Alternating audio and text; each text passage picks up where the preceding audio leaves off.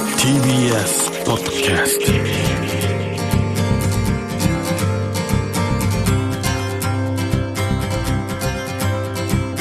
おはようございます石川みのるです日曜日のこの時間関東2500個の酪農家の皆さんの協力でお送りするこの番組飲んで応援もう一本絞りたての話題をお届けします石川みのるはがきをいただいておりますこれは栃木県の霞総さんですありがとうございます酪農家の乳製品は心がほっとする食品です体に優しい食べ物はその土地に生まれて育った体にずーっと染みていると考えますということで今ね牛乳の消費が減ってるということでこの土地を守るという意味でももう一本ぜひよろしくお願いしますでこの自分の育った土地の牛乳が好きすぎて酪農家になってしまったという方に会ってきました鈴木牧場鈴木幸太郎さん千葉県成田市東関東自動車道成田飛行場にちょうど向かう道とずっと一緒なので早くどっか海外に行けるようになりたいななんて言いながらインターを降りてほんの10分ほど街道の走っていくとトンネルがありましてそのトンネルを抜けると一気に景色が変わってのどかな緑がいっぱいになりますで街道の両側も木が生い茂っていて牧場の入り口がわからないので散々迷った挙句細いこう道を入っていくと一気にバーッと景色が開けました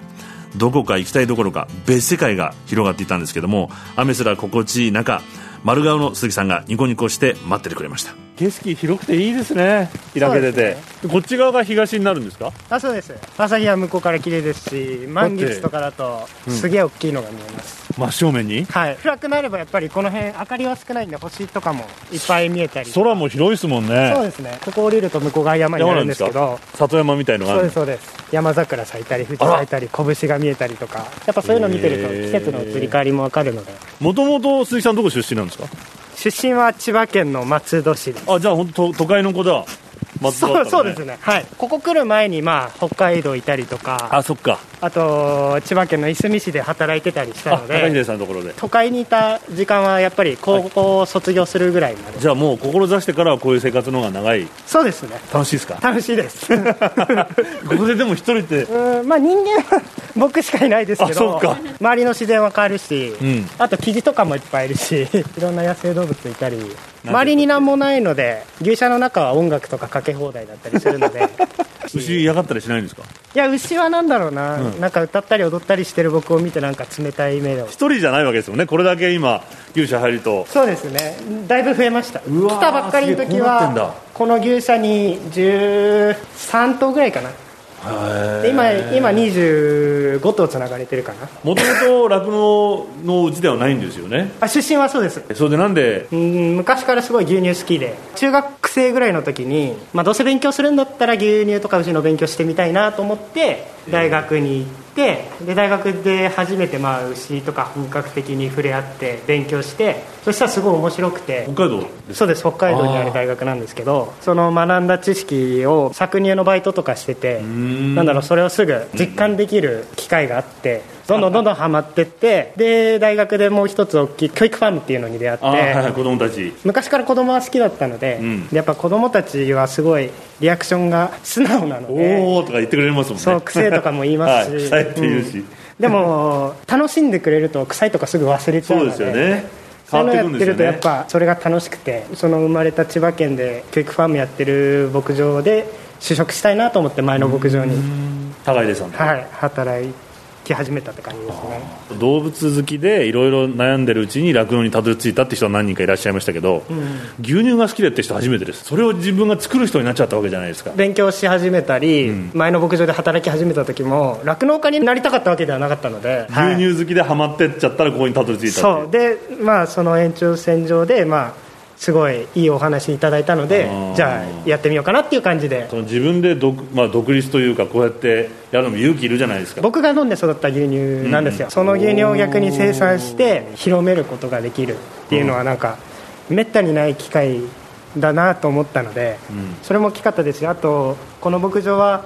交流活動用にその施設があって酪農、体験した日にす向こうで親子連れで料理したりとかそういう施設があるので、はいはいはい交流活動もやられててあそのえここを、まあ、やってた方がいてそうですそうです体結構ギリギリまで無理されてて、うんうんうんもう本当に危なそうだっていうので、んそういう牧場があるんだけどやってみないみたいな形で話をいただいてへえで話をいただいた時もあんまり乗り気ではなかったんですよパートナーもいないし あ一人でお金もないしそのスタートラインに立ってないと思ってたんですよああなるほどでまあ、年齢もちょうど30手前で、まあ、もしこの先に同じような話があってもちょっと年齢的にも厳しいのか逆になねっていうのもあったし、もういろんな 縁とタイミングが重なってやってみるの面白そうだなと思ってだけどそういうふうに周りの協力があると意外とそういう情報も入ってきて貯金がななくて もそうで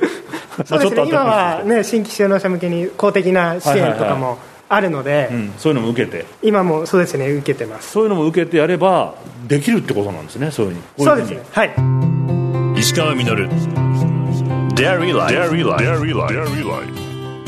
石川みのるがやってますデイリーライフ千葉県成田市で新規収納された鈴木牧場の鈴木幸太郎さんにお話を伺ってるんですけど今までいろんなこう牧場にお邪魔してきて本当に牧場によって牛たちの性格が違うのがよく分かるようになってきましたこう人に慣れててやったらもう甘えてきて遊びたがったり逆にこう人里離れた牧場は興味はあって気になってしょうがないんだけどすごくシャイだったりとか、まあ、お行儀が良かったりとかリラックスしてたりとかもう本当に人間の各家庭がの雰囲気が違うのとすごい似てるなと思うんですけどこの鈴木さんの牛たちは世話をしている親と子という関係よりもどっちかというと兄弟みたいなもう中には友達みたいな態度の雰囲気を出してる牛たちがいてすっかりリラックスして寝っ転がったりしながらいたずらっ子みたいな顔をして僕たちの会話を聞いていましたじゃあここ受け継ぐ時っていうのはその前もともとここにいた牛牛たちも受け継いだんですかそうですねもう辞める直前みたいな感じだったので1ヶ月間だけ一緒に作業して牛たちの方が先輩だったわけですねここでは割とおとなしいいい子が育ってたので子牛もいる可愛いですよねジャージーがいるの、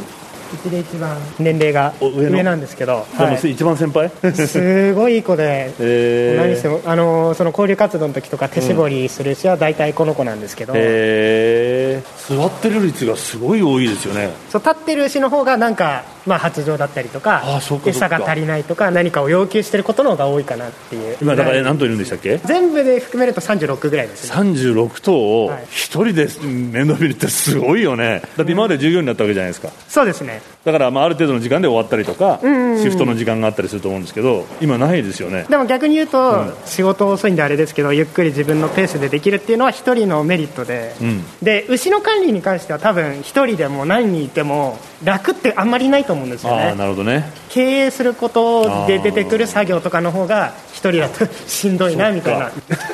リラックスしすぎじゃないですかこいつ 足前出してでもなんかここまでお話まだこれしかお話伺ってないんですけどなんとなく鈴木さんの性格がもうなんか牛に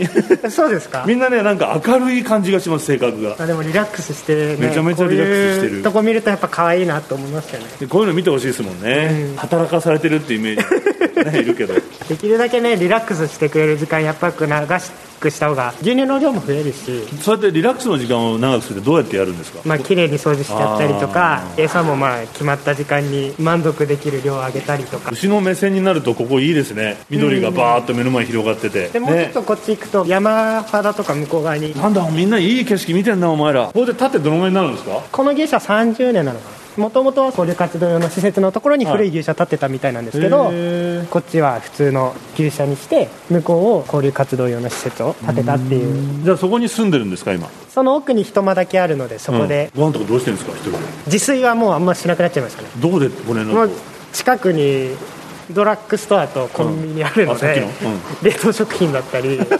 まあそういうのばっかりでそすこはやっぱね独身の若い男の人なんですねそうですねじゃあうちの本当目の前で暮らしてるんですねそうですねあそこの窓とかキッチンなんですけど、うん開けたら見えますもん洗いね物とかしてると牛目あったりします、えそれは牛にとってもやっぱりなんか安心じゃないですかまあ、目が合うってことは見てるんだなっていうのあはあそっか、はいたまに目が合うんですかそうです一番大変なのはどういうとこですか例えばお産があったりとかこの間もあったんですけど夜中ちょっと子牛が逃げててあらで親牛がすごい泣いてるなと思って目覚めて来てみたら、もう縦横無尽に駆け回っててえー、嘘あじゃあお母さん教えてくれたんだみんながもう立ってって生き物相手なのでイレギュラーなことが多いんですよねああ忙しいのも牛に癒されて続いてるっていうところもあるのかなって思いまああすそっかうん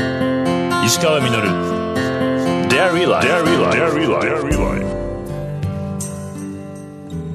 石川みのるがやってまいりました「デイリーライフ」この番組では皆さんからのメッセージをお待ちしておりますメールアドレスはミルクアットマーク TBS.CO.JP です採用させていただいた方にはミルクジャパンのオリジナルグッズと番組ステッカーをプレゼントさせていただきますまたホームページとポッドキャストでアーカイブもお聞きいただくことができますのでこちらもよろしくお願いします鈴木さんねこう一緒にこう牛と暮らしているっていう感じがしてすごく楽しそうだったんですけどもあの以前にもこう感じたことなんですけど今までこう僕の人生であった魅力的な人たちっていうのはみんな何かになった人ではなくて自分をこう積み上げていって完成して自分になった人っていう印象を受けるんですでこう自分を作り上げ続けている人世界に一人しかなくて自分というのは自分の人生を生きるために大切なのはこう周りに気を取られないことかなとも思いましてあの最近よく言う承認欲求というのは正反対にあるなっていうふうに感じるんですけど牧場で音楽をかけて踊る鈴木さんっていうのをこう話を聞いてても目に浮かぶようでマーク・トウェインとも言われてるんですけども誰の言葉が定かではないらしいんですがふとある言葉を思い出しまして誰も見ていないかのように踊り一度も傷ついたことのないかのように愛し誰も聞いていないかのように歌いこの地球が天国かのように生きよう確かに牛たちに囲まれそんな風に暮らす鈴木さんの牧場は大げさかもしれませんけども地上の天国のようにも感じました石川稔デイリーライフこの番組は関東2500個の酪農家関東生乳関連の提供でお送りしました石川稔 Dairy Life. Dairy Life. Dairy Life.